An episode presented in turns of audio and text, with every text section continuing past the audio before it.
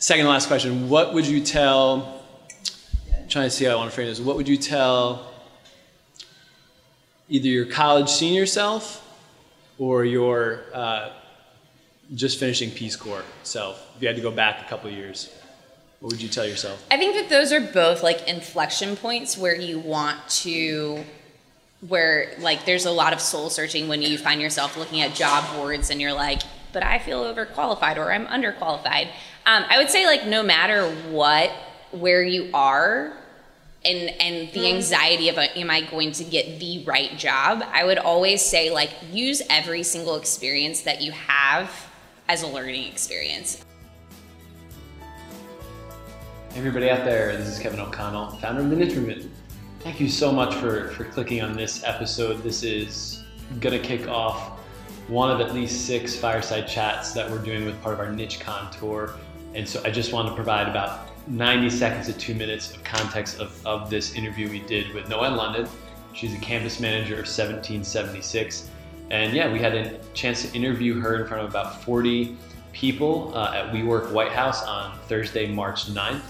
And uh, it's it's very interesting is because we she was one of the speakers that I, I connected with to recruit to speak for our original conference, and she had such a dynamic and engaging personality matched with a unique career story um, that I just knew that we had to sit down with her for at least 45 minutes to interview her rather than having her talk for 10 minutes. And so that's exactly what we did.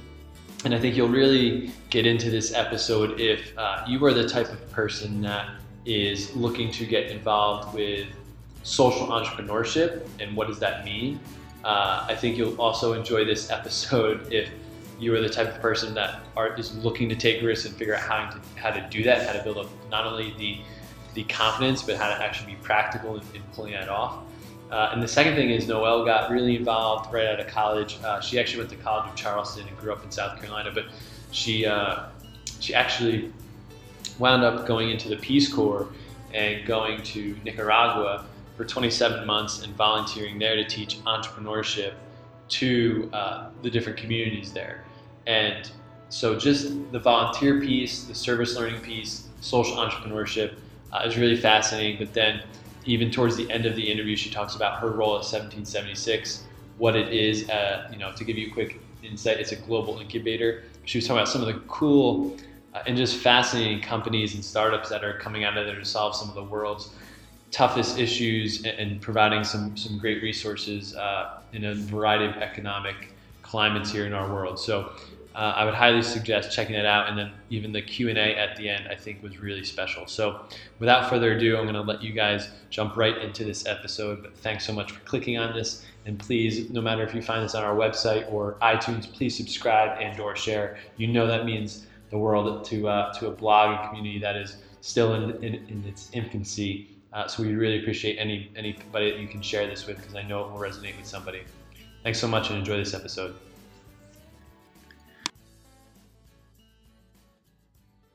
My name is Kevin O'Connell, and uh, I'm the founder of the Niche Movement. I never know what to expect with these events as far as the turnout, the faces that I'm going to see in the audience, and uh, obviously what we have in store with the conversation we're going to have with Noelle. Noelle emailed me yesterday. She's like, Kev, what are the questions going to be? And I'm like, here's a gist, but I want to try to keep it as spontaneous and real as possible. And uh, so that's what we have in store. And I first want to give a couple shout outs and kind of talk about how this came to life. The Niche just celebrated their four year anniversary last, this past February, where it started out as a blog and a passion project uh, to then interviewing 30 young professionals, writing a book, to then doing meetups and happy hours, to then all the way doing events like this where we did an informal fireside chat at Crystal City WeWork, not knowing what to expect. Simultaneously, everybody you see here in the teal shirts, we were all trying to plan this crazy two day conference with 150 young professionals and college students, 30 speakers. And I walked away from that fireside chat event and I said, that's what I want the niche movement to be. It's about stories, it's about being in an intimate setting and, and, really hearing what somebody went through, the, the ups and downs of their career, whether they're 25 or 45 or 55. And we've gone through several re- iterations and innovations. And I stand here before you tonight saying that I had this dream uh, about, it was May of last year that we were going to plan this conference. And this is the kickoff event where we're basically going between here, New York City, and Boston, and doing these two-hour events, happy hour, meetup meets live interview. And uh, I'm really happy to have Noel as our first guest. But before I do that, I would not be up here, and we, you guys would not be here if it wasn't for one, WeWork, but two, uh, all the logos uh, that you see up here of their generosity, their support, and, and their belief, really, because we went from one having a conference in the, the fall to then having it in the spring to then saying, hey, we're scratching the entire idea and we're actually going to do a tour. And every single one of those companies up there said, we love it, we got your support, any way we can help, we're here for you. And, uh, and we wouldn't be doing a series of six or seven events if it wasn't for these companies. Uh, the second thing, again, everybody you see up here in the teal shirts, they are part of this team. And uh, I don't think we have time now. We're going to do it at the end. But this is the first time all seven of us are in the same room. We have people from Albany to up near Princeton, New Jersey. And uh, so I'm just really excited to see our team come, come together here to put on this event for you guys, one of many. Um, before I introduce Noel, one of our, our sponsors we just uh, just partnered with this week actually is uh, APCO Worldwide. And so I want to invite Tanika Williams up to just quickly give a shout out because the food and beverage that you're going to see at this event and all the other events have been provided by APCO. And so, Tanika, if you want to give a quick shout out to about what APCO's about and what you guys are up to, the mic is yours. Okay. I feel like I should be doing my first stand up. But um, so I'm Tanika Williams. I'm the HR director for APCO Worldwide, and I'm such an advocate for Kevin every time he comes and tells me about his vision, and he just motivates me, and I want to make sure I share that throughout the organization. APCO is about um, in North America we have about 250 employees, um, but we are worldwide, and that's about six, 700. Thank you, Karimi. And um, we are a women-owned business. Yay! the ladies. And we're a communications firm. And what that means for you guys, because that can mean several things, is basically we work with firms, association, um, companies who are dealing, have um, complicated issues that they would like for us to help represent and um, help them get through and um, have conversations around. So I'm so excited again to be a part of this and we'll continue to support. Thank you. Oh, and we have, um, I have little, we have, we're hiring. Yes, thank you, Courtney. We're hiring. And actually, this is the first time since I've been at APCO that we are actually hiring in every one of our North America offices. So that's New York, DC, Seattle, Raleigh. Who am I missing? Chicago. And so feel free to go to our website to check that out. There's about 17 open positions, and we also have an internship program as well. So please check it out. Thank you, APCO, and thank you, Tanika. So we'll get going here. Um, so Noel, if you want to step up here real quick. So this is Noel London, everybody. Um, so she is, and even about an hour ago, you told me your title is always evolving, but you campus manager at 1776. She grew up in South Carolina, where she went to College of Charleston, took a nonprofit job, and found her way to 1776, which is now a global incubator for companies that uh, are basically trying to bring change to the world. And so I don't want to give too much away about her career, but I would love to. We're going to sit down here and we'll, we'll interview. I think we're going to pass the mic back and forth because I don't think you guys, you guys all hear me if I project my voice? Yeah, we're going to use the mic. So we'll pass this back and forth. Um, thank you to my wife for, for always giving me feedback. Thank you, Courtney.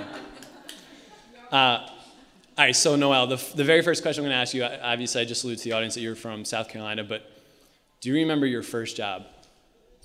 I do. As, how old were you? Um, 15. And what were you What were you doing? What was the job? Um, so a good friend of mine, um, her mother owned a boutique in my hometown. I was from a little town called Clemson. You may have heard that they won the national championship this year. Go Tigers! Um, so I was from a college town. Both of my parents uh, were in academia. Grew up there. Um, the only real decent boutique that was there, my friend's mom owned. So I started working there when I was 15. Um, and within about six months, I convinced her to sell my jewelry um, in her boutique. I'd never taken a jewelry class before, so I think the clasp were probably like falling off of the bracelets. But um, somehow that it was both me working for her and then selling my products through her boutique. Really? Yes. So what got you into that whole jewelry business, and do you still do anything with that? Uh, yes and yes um, on what got me into the jewelry business. Um, I remember being 15 um, and wanting to give my friends and family Christmas presents and not having any money and at that time a job to be able to afford to buy them anything. And so I went to Michael's and bought a bunch of beads and tried to string them on fishing wire and create jewelry. And I'd never taken a class. And so I um, then, people thought they looked nice, they probably fell apart. Um, but then I convinced uh, my friend's mom to let me sell them within this boutique. And um, I actually carried on that business, learned how to make actually really decent jewelry over time. Um, over time, it, it, definitely wasn't at the beginning. Um, and then I uh, continued to do that through college. So I went to college at Charleston. Um, down there, there's a really strong artisan community. So I was able to sell my things in farmers markets, do an Etsy store. Um, we'll get into, yeah. you know, we'll get into it, but um, I still do. I still do for fun. I do it, you know, it's it's kind of my outlet, creative outlet on the side. So nothing formally, but it's fun. So you kind of got that entrepreneurship, a little bit of that bug when you were 15, and you were starting to make jewelry and sell it. Yeah, I did, and I didn't um, actually. I, I didn't actually um, know that it was entrepreneurship until I found myself at 23 on a plane to Nicaragua to teach entrepreneurship. And at that point, it was like, oh, that's what that word means. Because when I was in college, no one was using the word entrepreneurship. Um, so yeah, I think it's something that's always been a part of me, but no one ever was calling it that. Um, no one ever put really a word or a label or even any like resources on how to build a company or how to be an entrepreneur um, at that time. Um, but I'm very happy that I hear that you are a professor and doing a little bit of that. Um, you know, high schools across the country are now teaching entrepreneurship um, at a younger age, and so that's awesome because I think, unfortunately, the majority of entrepreneurs until this point have always had to figure that out on their own. Yeah. So let, let's go forward and then we'll fill in the gaps from college to 1776. Sure. What is your what are you doing in 1776? And, and for everybody out there who doesn't know what 1776 is, what what is that organization? Yeah, so 1776, we're a four year old startup ourselves. Um, we were started by two serial entrepreneurs four years ago, right down the street from the White House at um, K and 15th. Um, they both had started a couple of companies themselves, felt like they had to do this all on their own. Um, you found a lot of entrepreneurial support programs on the West Coast. You really didn't find a lot within the region. And then when you think about it, entrepreneurship on the West Coast is pretty different. You're talking about photo sharing apps most of the entrepreneurs that we deal with on a day-to-day basis at 1776 have some sort of social mission attached to what they're doing. That's a whole different skill set that you need to grow those companies. So when you're talking about an education and healthcare focused company you can't just put them in an accelerator program and say like okay go a class, B class, C class, you need a whole host of regulatory hacking tools. You need to understand public affairs. You need to understand policy. You need to be able to get to the right person. So that's really why 1776 was born was how do we connect entrepreneurs not only to skill sets to build a company, but also to the right people so that they can grow those companies. Um, we started four years ago as a small little co-working space. Um, today we actually announced that we are in 20, we've built out a platform in-house. We're now developing out a SaaS product basically if you're in Nairobi, if you're in Shanghai and you want to understand how to tap into marketing talent, we could connect. Hopefully, we can get APCO actually on, as mentors to 1776 startups, but we could bring them on to the platform and then they can connect with entrepreneurs around the globe to those resources. Because a lot of times, um, when you're in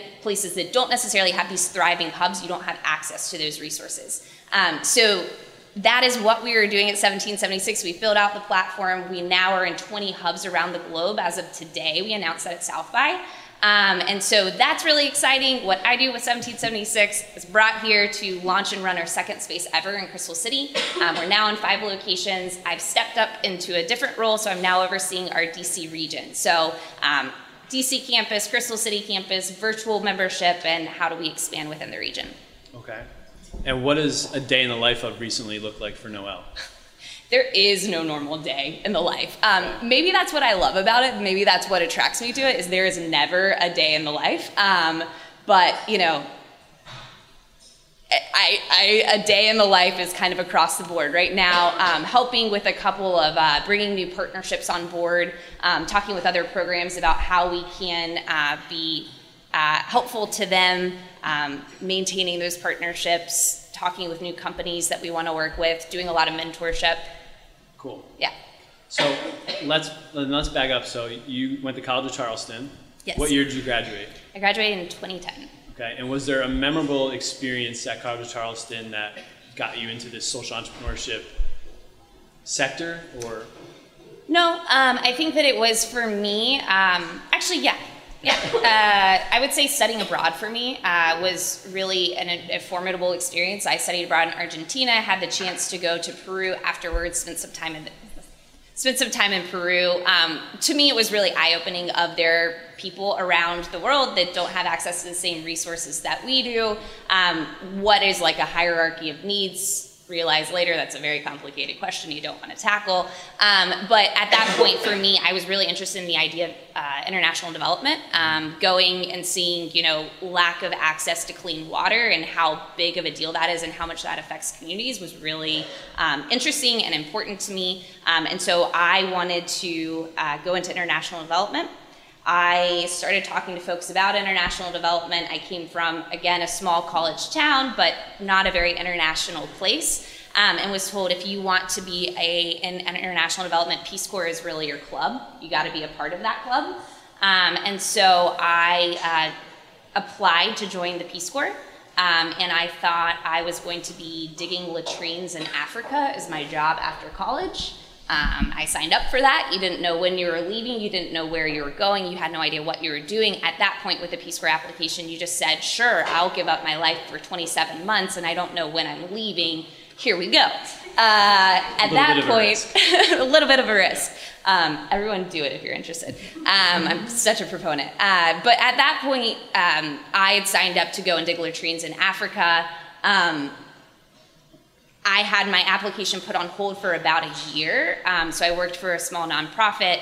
Uh, when I was sent to, into the Peace Corps, they told me, You're not digging latrines in Africa anymore. You're going to Nicaragua and you're going to be teaching in Spanish entrepreneurship within three months. Um, at that point, I thought that they were nuts. I started asking my cousins who had gotten their MBAs to send me entrepreneurship books and thought that I needed to be like reading big, thick books on entrepreneurship and thinking like I am not qualified at all to be doing this.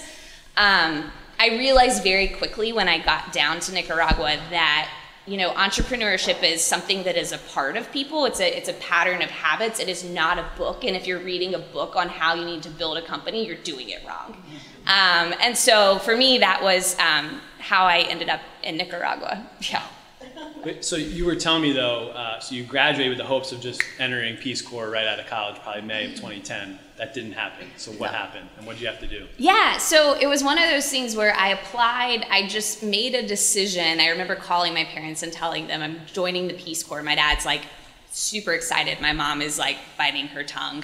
Um, she's like, go get it, cool. Um, not super excited about it. Um, so I applied hoping that I was going to be leaving um, right after graduating from college with the Peace Corps. They changed the application process a little bit, so I don't want to speak to what it is now. At that point, you really didn't know what you were doing. You were signing into this really long, really long application. You didn't know when you were leaving. You didn't know where you were going. You were just like, okay, sign me up. I'm cool. Let's go. Um, and so at that point, I thought I was going to be leaving right after undergrad. You can't you don't know when you're leaving. They can tell you within six months, okay, you're leaving for two and a half years you can't really get a like stable job if you know you're leaving. You can't really sign a lease for an apartment, so you're really in this limbo position.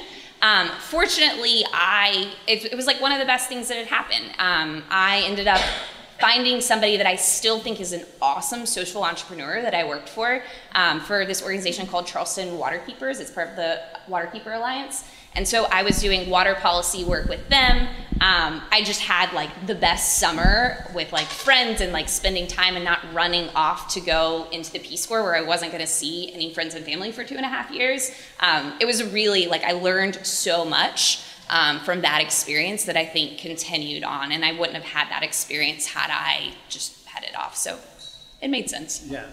So I, I I'm putting myself in your shoes. I, I, feel like I couldn't take that risk, and I don't know how many of you out there could take that risk. So where does that come from like your, your you kind of alluded to that your father was really excited? Did it, did it come from your parents' influence or like where did that like I'm graduating and I'm going across the world? Like wh- where does that come from? Totally my parents. Um, I am really fortunate to have parents that are incredible role models to me. Um, I mean, again, I, I came from South Carolina. Like, I know we're not supposed to be political here, but just like full disclosure, I mean, I came from a place where my family was super open minded. My parents um, had done a lot of traveling. They did really cool, they do really cool work. Um, you know, my dad had done stuff, a lot of international work. They, you know, shown us what traveling was like when we were kids. Um, if I, you know, they definitely, it was absolutely an influence of them. They were always, um, every single night of the week, like one of them was at some sort of like community organizing event. Like my dad was on county council for 10 years. My mom led the League of Women Voters. Like both of them were just super active in the community. And I think for me, like all of this goes back to them because it was, yeah, like you might not agree with everyone around you. You might see things that like you you are not in line with, but like where other people find problems, like you are going to be someone that finds solutions.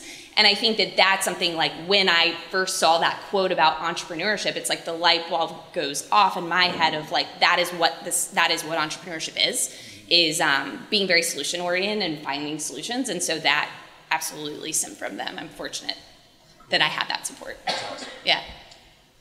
If you were to tell somebody out there um, what the Peace Corps is really like, rather you know, reading reviews, reading their website, what, what's the candid behind the scenes feedback of Peace Corps in your experience? Um, talk to people that have done it. Um, also know that talk to people that have done it that have had awesome experiences. Talk to people that have had terrible experiences and understand why they didn't enjoy their experience. I do think that mindset is a really important part of it. If you're super adaptable, if you're super flexible, then I think that you're going to have a much better experience. It's also like what you make of it. If you um, go in and like you take advantage of all of these opportunities, you take advantage of like the work that you're doing and like become really passionate about the work. I think that that's helpful. Um, you know, what I was doing was, uh, and I'm also just, I, I, think that like it's a very good organization. What I was doing is um, they had passed nationally uh, an entrepreneurship curriculum, so it had to be taught in every high school, but they weren't teaching anybody how to teach it. And so we were going in and teaching teachers how to teach entrepreneurship to high school students. Um, so that was part of it. Um, the other part of it was working with like the side projects and finding things that you found that you really cared about. Um, we found uh, I worked with actually got to uh, use my jewelry background um, had a women's group that um, I was living on an island that was shifting from an agricultural economy to a tourist-based economy, um, but they were importing all of like the souvenirs from Costa Rica apparently, um, and so we were helping them to develop businesses, learn how to make new jewelry, and then develop businesses uh, selling these things to tourists um, and helping the local economy. So um, they're still selling their things today, which is pretty cool. Uh, and then same thing with uh, a sewing cooperative. So these were women that had never had had jobs before, they never made their own money before. Financial empowerment is a huge part of this as well. Um, and so we were able to help them not only um, sell within the island, but just export to the United States and create more opportunities for themselves. So um, I had an awesome experience. It, it was definitely hard, um, it, it, was not easy. I uh, fell into a latrine overnight and got stuck down there. So, like, real life, that kind of stuff happens. Um, but I would do it all over again. I don't know where to go from that. Wow. Well, it sounds like that was an amazing experience. So you got back to the States, how, well, you were 23, 24-ish? Um, 24-ish, I guess. So did you know, like, did you have something lined up, like what's next? Yeah. Or how did the Peace Corps help you? Because I know you said you went to UT Austin for grad school. What was between the horns. Um, what was between that UT Austin and then 1776? Yeah. So what did the next couple years look like? Yeah. So when I, I think for me, I'm I'm very much a mission driven person. I have to believe in what I'm working on. That is what for me guides me in everything that I'm doing. Um, I found out pretty quickly when I was in the Peace Corps and I was working next to and and no, no fault to it, but I was working next to other international organizations that were doing development work and I was looking at what I was doing and it was like I don't need to develop this like huge infrastructure project to have impact in this community. I need to find those really awesome driven entrepreneurs that are already doing good work, give them the resources that they need so that they can help to develop this community on their own. Um, I felt very strongly about you know global entrepreneurship is something that's very important, and we just need to give those entrepreneurs more resources. Um, and so when I was in Nicaragua and I was leaving, I came back to. Um, I laugh about this now. Um, I came back and directly went into graduate school two weeks later after I gotten back from being gone for two and a half years. Um, so that was quite a uh, culture shock um, to come back, and I went to graduate school for um, global policy. So for me, it was instead of um, at the time getting an MBA, and maybe if these entrepreneurs are already very strong in business skills, how can I give them a different perspective and skill set, aka like understanding how to navigate public affairs to grow their socially based companies? Um, so I went back and got a um, degree in public policy, global policy. Um, yeah, and the first night that I was out, it's a funny story. I actually just got engaged last week. Um, thank you. Um, but first night out at graduate school, it was um, I met my now fiance. I think that's the first time I've ever said that word. Um, it's weird. Um, but I met him, and it was like he was like, I just got back from Senegal, and I was like, Senegal, like what were you doing in Senegal? And he was like, I was visiting my host family. I was like, Were you a Peace Corps volunteer? And he was like, Yeah. And I was like, I just got off the boat two weeks ago. And he touches my shoulders and goes, Are you okay? and I go, We're gonna be best friends, and now we're engaged. Um, so I'm like a huge proponent of Peace Corps. Um, yeah, so I yeah ended up at UT Austin. So graduate UT Austin, and then what was the what was prior to 1776? So I was at UT Austin. Um, I ended up spending a lot of my time while I was there actually um, this tells you my entrepreneurial spirit because I kind of ditched my policy degree and started taking like half of my courses over at the business school and was just like, I'm going to create this degree. Um, and so I was um, at UT Austin working at a think tank down there called the IC Squared Institute. Um, we were working on building out incubator programs like 1776's program in Ecuador and Southeast Asia and Kenya. Um, and so I was helping them to develop out those programs while I was in graduate school um, planned to stay in Austin um, and was, you know, had a job lined up. And at that point, I, um, a comp- uh, part of the organization that I was working with, um, they had something to do with 1776. I saw 1776 like on the bottom of a brochure was like, oh, that's interesting. Let me go Google that. What are they doing? And then I got on their website and was like, that's where I want to be. Like, that is, they're doing exactly what I want to be doing. Um, that is who I want to work with. Um, and so I, you know, world is small, and as you start doing what you're doing, you're, you're going to realize that you're just a few degrees of separation from a lot of different people. Um, and so I had a mutual friend that was at 1776 and just started having the conversations with them. Um, I will say, like, my pro tip on how to get a job is volunteer with that organization that you want to work for. Um, I think that's that is how I landed my job at 1776. They had a Challenge Cup series where they um, travel around the world to find the very best entrepreneurs working in sectors of healthcare, education, transportation, social issues. Um, and then they, um, so it's like a global cup, kind of like a mad, uh, what is it, the March Madness for entrepreneurship. Yeah, yep. So I volunteered at that in Austin. Um, then went and was doing work in Southeast Asia, like with this IC Squared Institute. Um, and then it was, they remembered that I had volunteered with them. They had a job that came available that they didn't post. I'd had conversations with them and I was having conversations early. I wasn't just applying to a job, I was having conversations through, they'd put a name with a face and was like, that person's a team player if they're volunteering at this organization. Um, and then they ended up calling me while I was in Indonesia and saying, like, we need to launch our second space.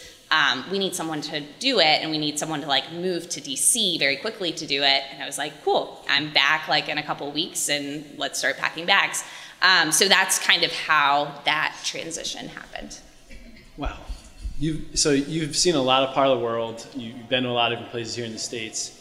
The thing that I keep thinking though is I think there's people uh, in the audience, potentially even watching this, that are like, I would love to be Noel London, but and travel and, and have those experiences, but they might not have the courage, they might not have the support, the experience. What would your advice be to them? Is it is it get started, and if so, where, doing what? Do it. Just do it. Like, eh, I mean, it's, I think like taking risk is it's scary, but like you, especially when you are, and I don't know, we never did the poll of like where everybody is in their career and kind of where, you know, if you're straight, in, if you're right in college, if you're like straight out of college. Um, but I would just say like do it and do it while you're young. I mean, even myself of, you know, I constantly have this conversation of like, I want to go back abroad and live abroad again because I'm wanting to open my own company and do my own company now um, at some point soon. Um, and so for me, it's like I want to go, but like life gets more complicated as you're going on and on. And so really thinking about um, making those steps and like be bold while you're young because it's going to get so much harder. You have so much less to lose when you're young. Like you don't have furniture that you're lugging around. Like when you are, mm-hmm. yeah. I mean that's that stresses me out now when I think about moving abroad. It's like that was so much easier when I didn't own anything, you know? Um, and now I have a dog, and like, what do I do about that? I can't move because he's gonna have to go under the plane, so I like just don't think I can move abroad again. Um, so just like think about those things um, and and do it now and do it while you're young, and and like it really will be okay. And it's like all of these things. It's you're going to have stumbling blocks, like you're going to have like you're gonna fall down and like that is okay. It's like you thought you're gonna do a conference. You went and did a fireside chat series because you're learning along the way and you're changing and like the same thing of i thought i was supposed to leave peace corps go for peace corps like right when i graduated and i didn't. And like it turned out to be awesome that i didn't. And it's like just making those decisions and everything's going to happen. And I mean, like, don't feel like you need to have it all figured. And I know this is like kind of sounds cliche, but it's the same stuff that I remember going through of like, I'm supposed to have this figured out. It's February of my senior year, and like, what do I do when I graduate? And being super stressed out about that. But like, you really are not supposed to know. And honestly, when I look at my friends and my friend group, it's like the most interesting people that I have in my friend group, the people that I want to spend the most amount of time with, like, they they like took those risks. They didn't have it figured out when they were young. Like the friends of mine that did have it figured out that they were like this is the career path of like i'm supposed to get this grade point average so i can get into this consulting firm and then i can get this job. Like those are the friends that are now coming back to me and being like how do you like do something different? You know? And so really um, don't freak out. You make like these small decisions. It all becomes part of your story. It all becomes part of your like quilt, so to speak, and like you get where you need to be. Um, so yeah. That's a quotable right there. I love that. The quilt. So I'm fascinated, and I, I just moderated a panel last week, but it sounds like you didn't live in the middle, and I think that's where a lot of society uh, we get put in the middle. There's a lot of pressure and, for that. There is, uh, and it kind of comes easier sometimes, but I'm very fascinated on this rubber band effect, and it sounds like you've pulled on yourself several times. You fell in a ditch, like like you, have taken latrine. latrine. You've yeah. taken you've taken sacrifices, yeah. and, I know the Peace Corps like it probably doesn't pay a ton, um, no. but it seems like now you're propelled the other way. So like, yeah. can you talk about that whole not living in the middle rubber band effect? Like like how can how can one get into that? Like if they feel like they're living in the middle, what should be something they could start doing to feel like they're making a sacrifice or, or doing something where they're going to move forward? Because I, I, think, think there's like, a lot of people that feel like they might be stuck. Yeah, yeah. I think stay curious. And like when you feel like you're stuck, like, I mean, I think we all have to have those, like, it's not like you just get to a place and then you don't have to continue learning about yourself and asking yourself questions about where you want to be. Like, when you feel like you're stuck, like, it's I mean, you can be whatever part in your career, like you have to keep asking yourself, have to keep being like, what drives me? What am I passionate about? And do that exercise with yourself and figure out there's so many cool like events like this or there are cool opportunities there are classes like you want to learn how to like finger weave take a class at lemon bowl you want to like there are cooking classes, there are all sorts of things, and I think it's easier than ever to be able to be curious. Of you have meetup groups for everything, um, and so like tap into that. Especially, I mean, I don't know where everyone's watching from, but in the DC area, it's so easy to be curious, and there is so much going on, and it's a very comfortable environment that is inviting to a lot of different people for networking and for connections. Like if you're interested in entrepreneurship, there are tons of cool blogs that you should be a part of, like DC Inno technically. Get on our email listserv and learn about what our entrepreneurs are looking or are working on. Um, there are like DC Tech meetup groups. There, I mean, there's so much stuff out there, and so just go to those things. Like make a thing where it's like every single week I am going to spend like one evening, like go and do something new. And that is like, it's on your calendar if you want to call it Refresh Sunday, like whatever you want to call it. Like, make sure that you're holding yourself accountable to that and make sure that you're actually taking um, advantage of the resources around you because it's easy to get stuck and like everyone does and you kind of get in that grind. But like, pull yourself out of that by thinking about like, what do I care about? And like, what are cool things? Like, if you like, I mean, like flowers. There are like flower arranging classes that you can go and take. Like there's so many, and I'm obviously like showing my like crafty side, um, but there are so many things like that that you really can take advantage of. General Assembly, if you want to learn how to code, like go to a coding course. Yeah. Are you gonna be making your own flower arrangements for your wedding? I don't. Know. You're know. gonna get crafty. I'm gonna get crafty. I've already been warned. Don't get too crafty. so, uh, I have a couple more questions I want to get to before we do Q and A, but because this 1776 is social entrepreneurship based, I'm curious, what is your definition uh, of social entrepreneurship with your experience and now with 1776 and all the companies you see changing the world? What would your tagline or definition of that be? Oh, so apparently I learned there was like not even a definition for social entrepreneurship until like 2009. Um, and so it was like, this is something very new, and I think that a lot of people are defining. I think that at 1776, we take a different definition than what some other groups might take. Um, for us to be a member of 1776, you actually do have to be a highly scalable company. Um, and have some sort of social mission attached to it. So, social entrepreneurship sometimes gets lumped into like the nonprofit world. Like, for us, that's not our definition. For us, it's more like social enterprise. So, you're a highly scalable company, but you have a social focus attached to what you're doing.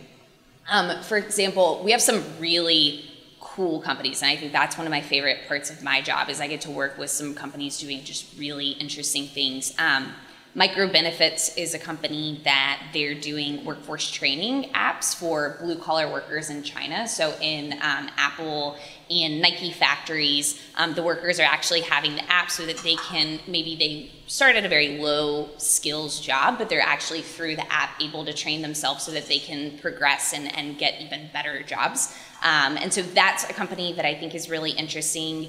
I'm trying to think. Suma, we've just launched this new cohort program at 1776, which we're really excited about. Um, we're in beta of that right now, but it's a 12 week curated program, and we have um, someone from a company called Suma. So they're actually doing a blue apron type of company, but for people on WIC or food stamps. Um, so really like expanding the bottom of the pyramid of, you know, it's not just something that uh, you know more wealthy people have access to. It's it's like really expanding that kind of service across the board. Lender is another company that we work with that um, even when we think of like shared economy, um, we think of the Ubers and Lyfts of the world. Like actually, they're kind of exclusive to people that don't have cars that are brand new. Um, and so, what Lender is doing is they are um, actually giving loans to folks that want to be Uber and Lyft drivers so they have access to um, be able to buy those cars and actually participate in the sharing economy. So, I think that we're going to start seeing more and more things like that. Um, you know, I think what maybe it's a little bit of like stubbornness on our part, um, but I think that we are out to prove we have a venture fund associated with us. And when we have a venture fund, we're not just investing like money in these companies and thinking that it's going nowhere. Like we go by venture principles, so we expect returns on all of those investments. We're expecting the same returns on those investments as a, a VC firm expects. So that means that we are out to prove like you can build a highly scalable company um, that does create strong returns, but also strong social returns.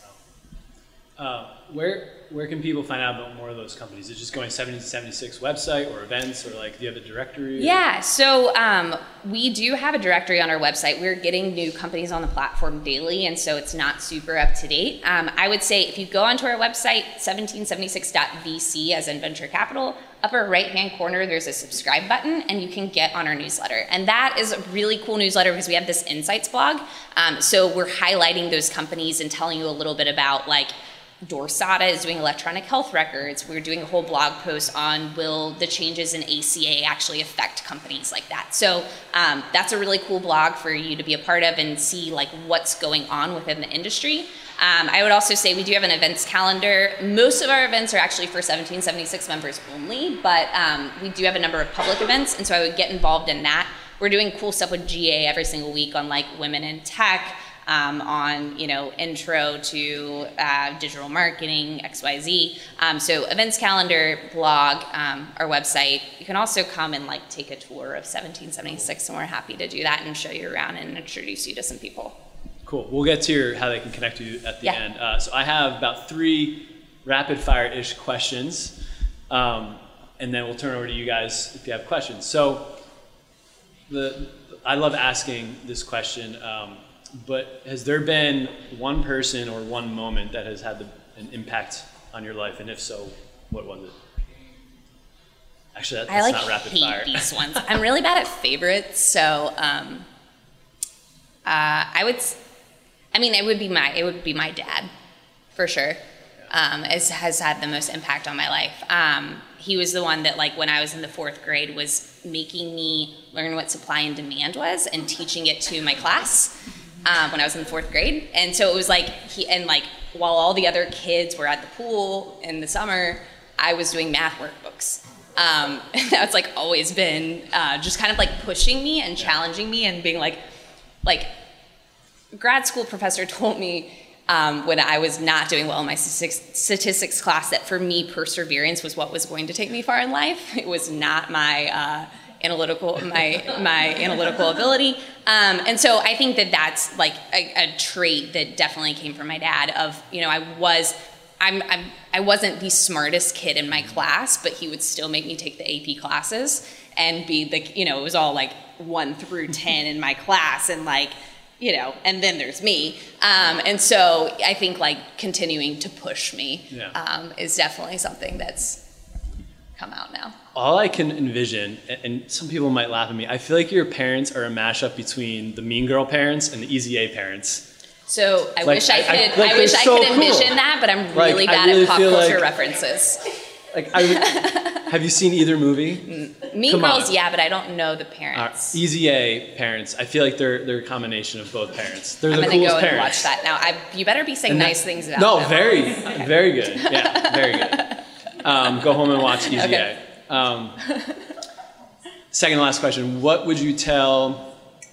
I'm trying to see how I want to frame this. What would you tell either your college senior self or your uh, just finishing Peace Corps self? If you had to go back a couple years, what would you tell yourself? I think that those are both like inflection points where you want to where like there's a lot of soul searching when you find yourself looking at job boards and you're like, but I feel overqualified or I'm underqualified.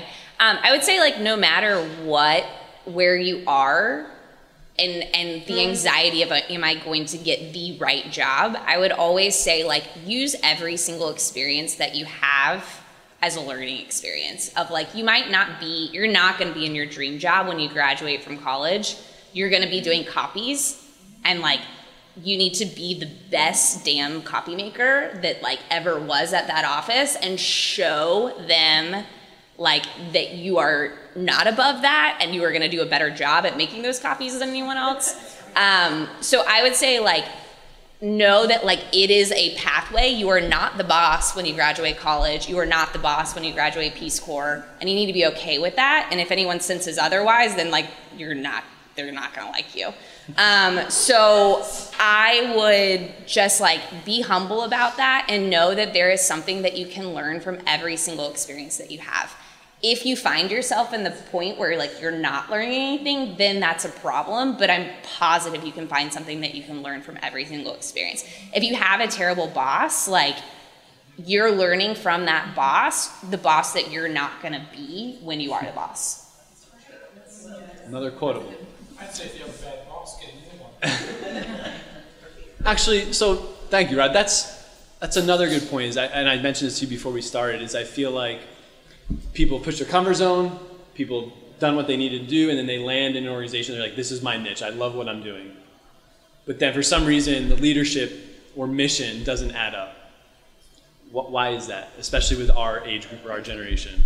What is the question? So, so they, they have found an area or industry or a job they love, but when they get there, the leadership just doesn't motivate them, or, or it's not mission driven. It doesn't add up to what you and I are talking about. Yeah.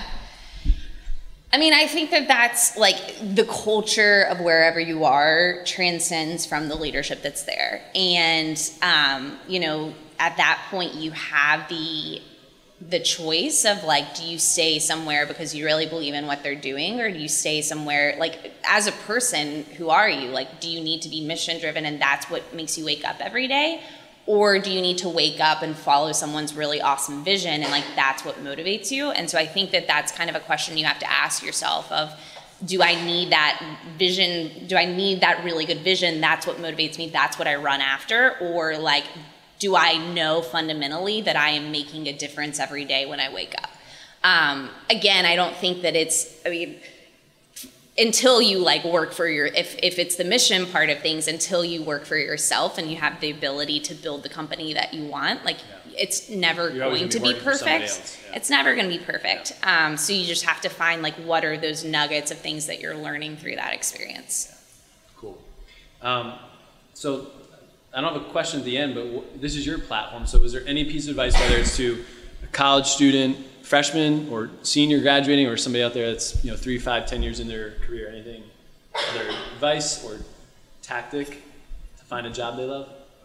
Again, I would say the volunteer piece is is super important. Um, I, I think that is honestly every job like pretty much every job including me being a professional volunteer with the peace corps like every job i've ever gotten has been through volunteering for the organization. And so um, especially like companies that are doing cool stuff if you're in the startup world like everyone always needs extra hands all the time.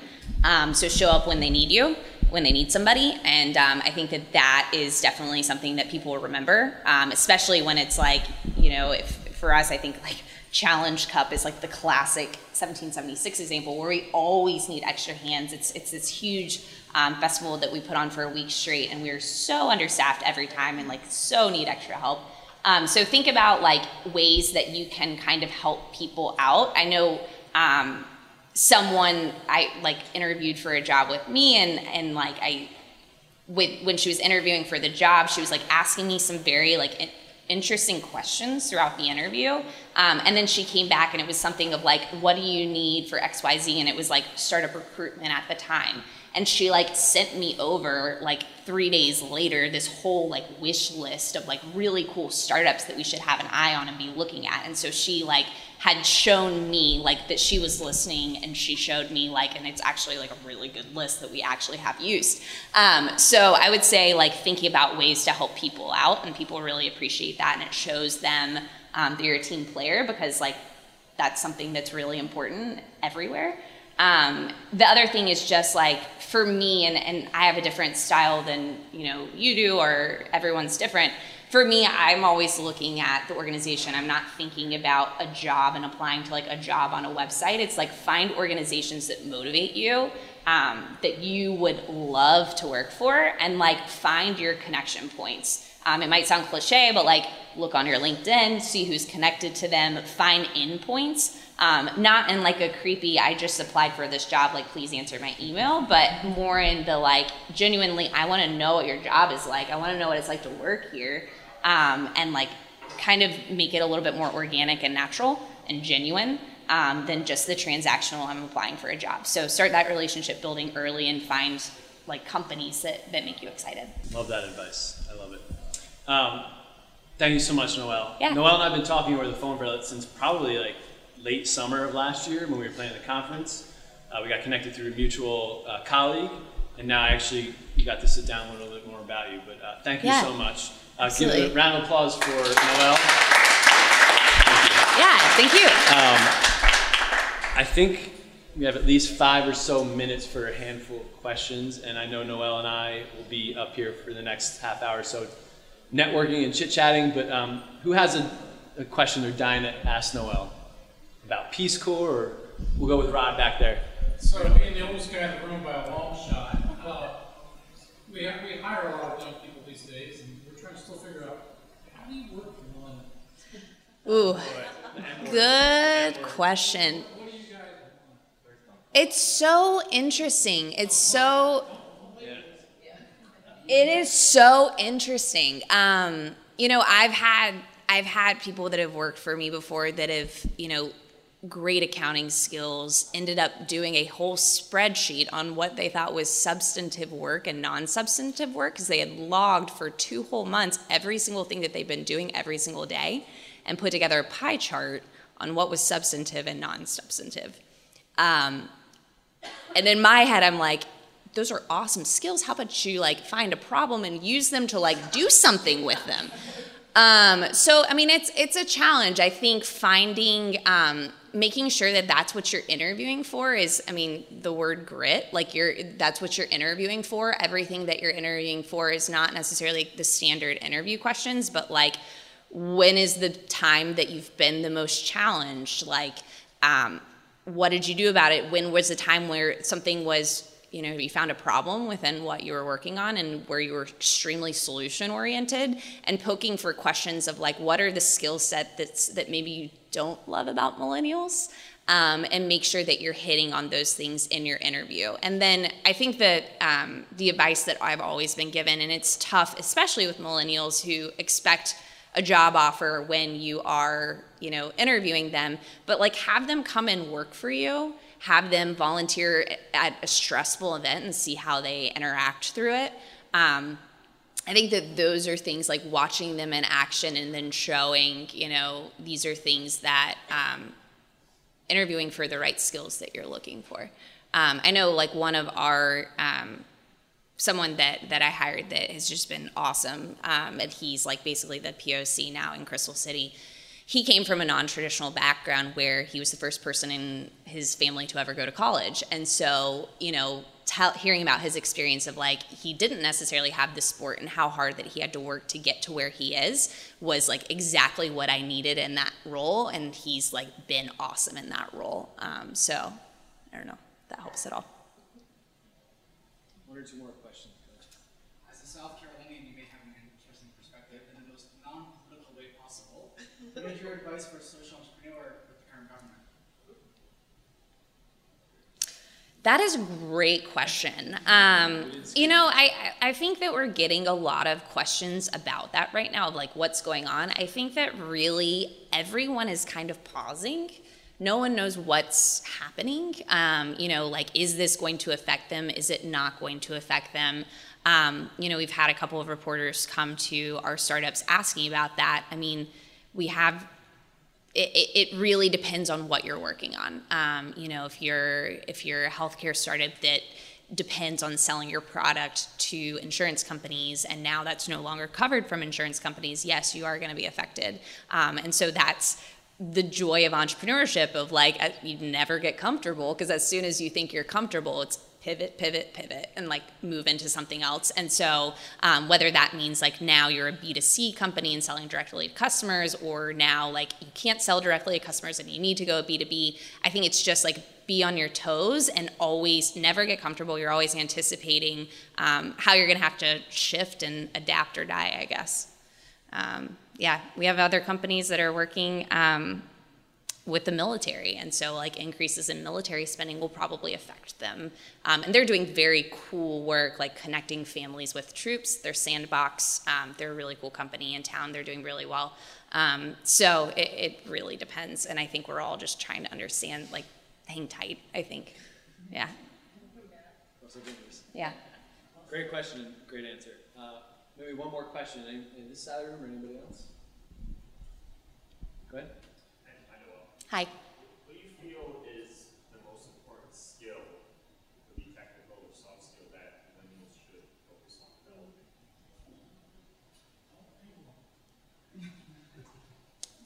um,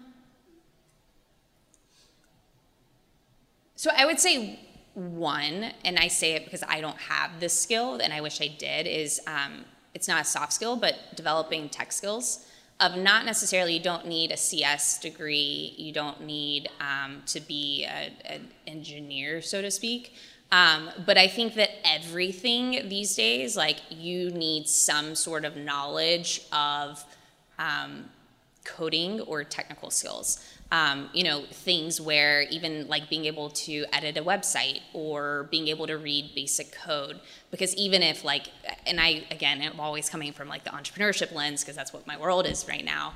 Um, you know, I, even if I want to start my own company and I'm a non technical co founder, I'm going to have to hire somebody and speak their language to make that decision. If I don't know what I'm talking about, I'm going to hire someone waste a ton of money, waste a ton of time because they're like saying they can build something when they don't actually have the capabilities. And so to kind of keep other people honest, you're going to need those skills. Um, there are tons of also resources, even if you're beyond college, and like I'm considering doing it myself. General Assembly, who we partner with at 1776, um, they're doing, you know, intro to Python, intro to Ruby on Rails. They're doing all of these classes, so you can take those as like nighttime classes um, to brush up on those skills. Um, and then soft skills. Um, I think it just goes back to you know your question of being adaptable, being flexible, being humble.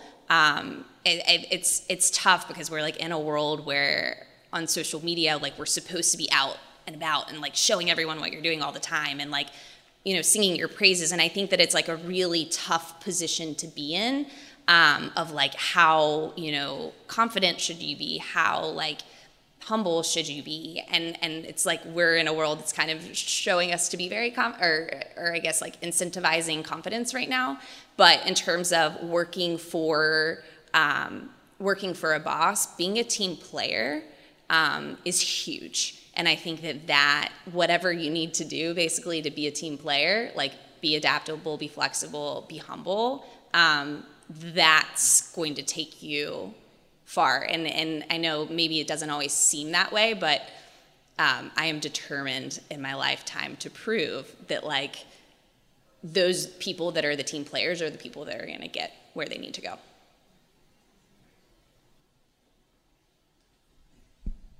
Um, one more time for Noel. Thank you for those answers.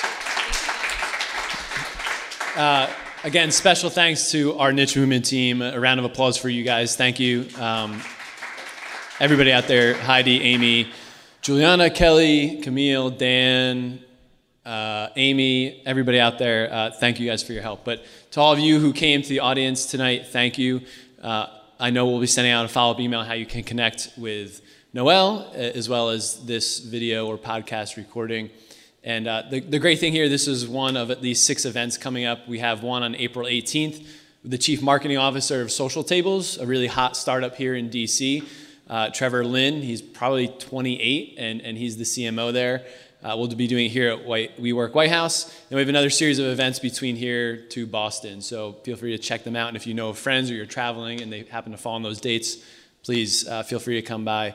Uh, we'd always love to see you guys. But Noel and I will be up here for at least the next 20, 30 minutes mingling and breaking down, but uh, there's beer and pizza, and uh, we'll put some music back on. But thank you guys so much for coming out.